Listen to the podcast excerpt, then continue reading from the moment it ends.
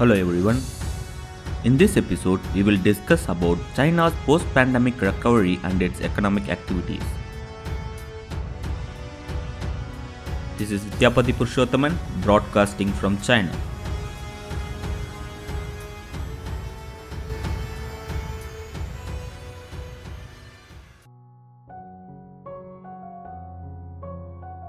China was the first country to hit by covid nineteen and the first to bring it under control. Now it's pulling ahead in global recovery. So how China is going to recover? The covid nineteen pandemic has dealt a severe blow to the world economy. The International Monetary Fund or the I M F has forecasted that the world economy will shrink by four point four percent this year. In the first quarter, the Chinese economy contracted by six point eight percent. Whereas in the following two quarters, the country's economy grew by three point two percent and four point nine percent respectively, showing a V-shaped recovery. The I M F says that China is expected to be the only major country in the world to see growth in twenty twenty. In its World Economic Outlook report released in October, the I M F projected China's economic to grow by one point nine percent in twenty twenty. China is obviously the first into this pandemic and was one of the first country to come out of it. China has shown itself to have had a fastest economic recovery and better figures than were expected. According to a report of McKinsey and Company, a key driver powering China's economic rebound is consumption.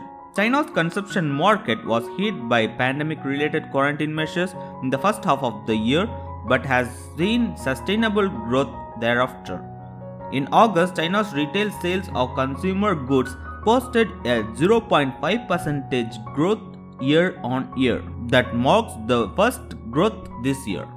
In October, China retail sales of consumer goods climbed five percent year-on-year. Thanks to the government policies on stimulating the economic growth, the government has adopted a series of policies for boosting the production, including the support for small and medium-sized enterprises and stimulating domestic economic activities. Now, the statistics shows that the growth of consumption is increasing. We know that China has made a very fast recovery out of this pandemic. The extraordinary sales performance recorded during this year's November eleventh or Singles Day shopping spree also indicated China's potential in consumption. Shopping on Alibaba's e-commerce platform Tmall exceeded four hundred ninety-eight point two billion yuan, which is equivalent to seventy-four point one billion U S dollars between November first and November eleventh.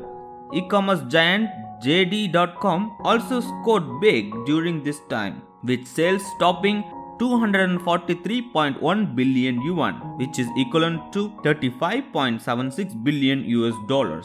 The recovery of consumption after this pandemic is very obvious. There is still a huge demand for consumption, which has been released both online and offline. The data is much better than we expected. This reflects that during the post-pandemic era, the consumption is picking up. The Singles Day shopping spree gave full play to live streaming e-commerce. A report released by the China's Internet Network Information Center noted that live streaming e-commerce has become China's fastest growing internet application in the first half of twenty twenty.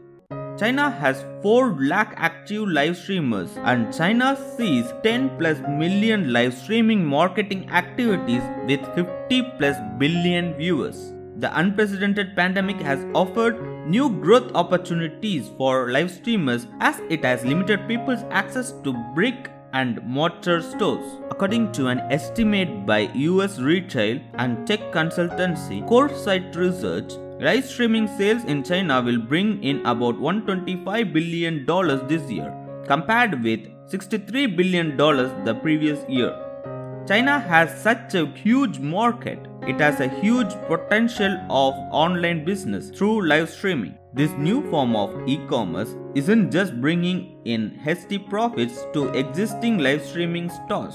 Rural streamers are also enjoying the benefits of broadcasting from their farms to sell fresh agricultural products. Steady economic growth together with expanding consumption in the domestic market of China will also inject new impetus into the world's economic recovery. China has mapped out major social and economic development targets for the fourteenth five-year plan period during twenty twenty-one to twenty twenty-five.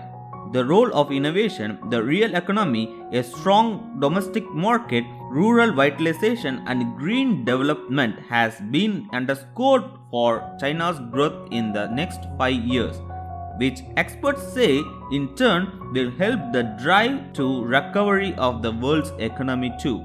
This five-year plan has very closely connected and integrated China's economy into the global economy. The five-year plan shows that China is looking forward for the future, that China is already taking some measures to improve the quality of life in the country for the following five years. China is exceptional in this year of twenty twenty because China will record a positive growth rate in economic activity this year, and that's a very positive development for China.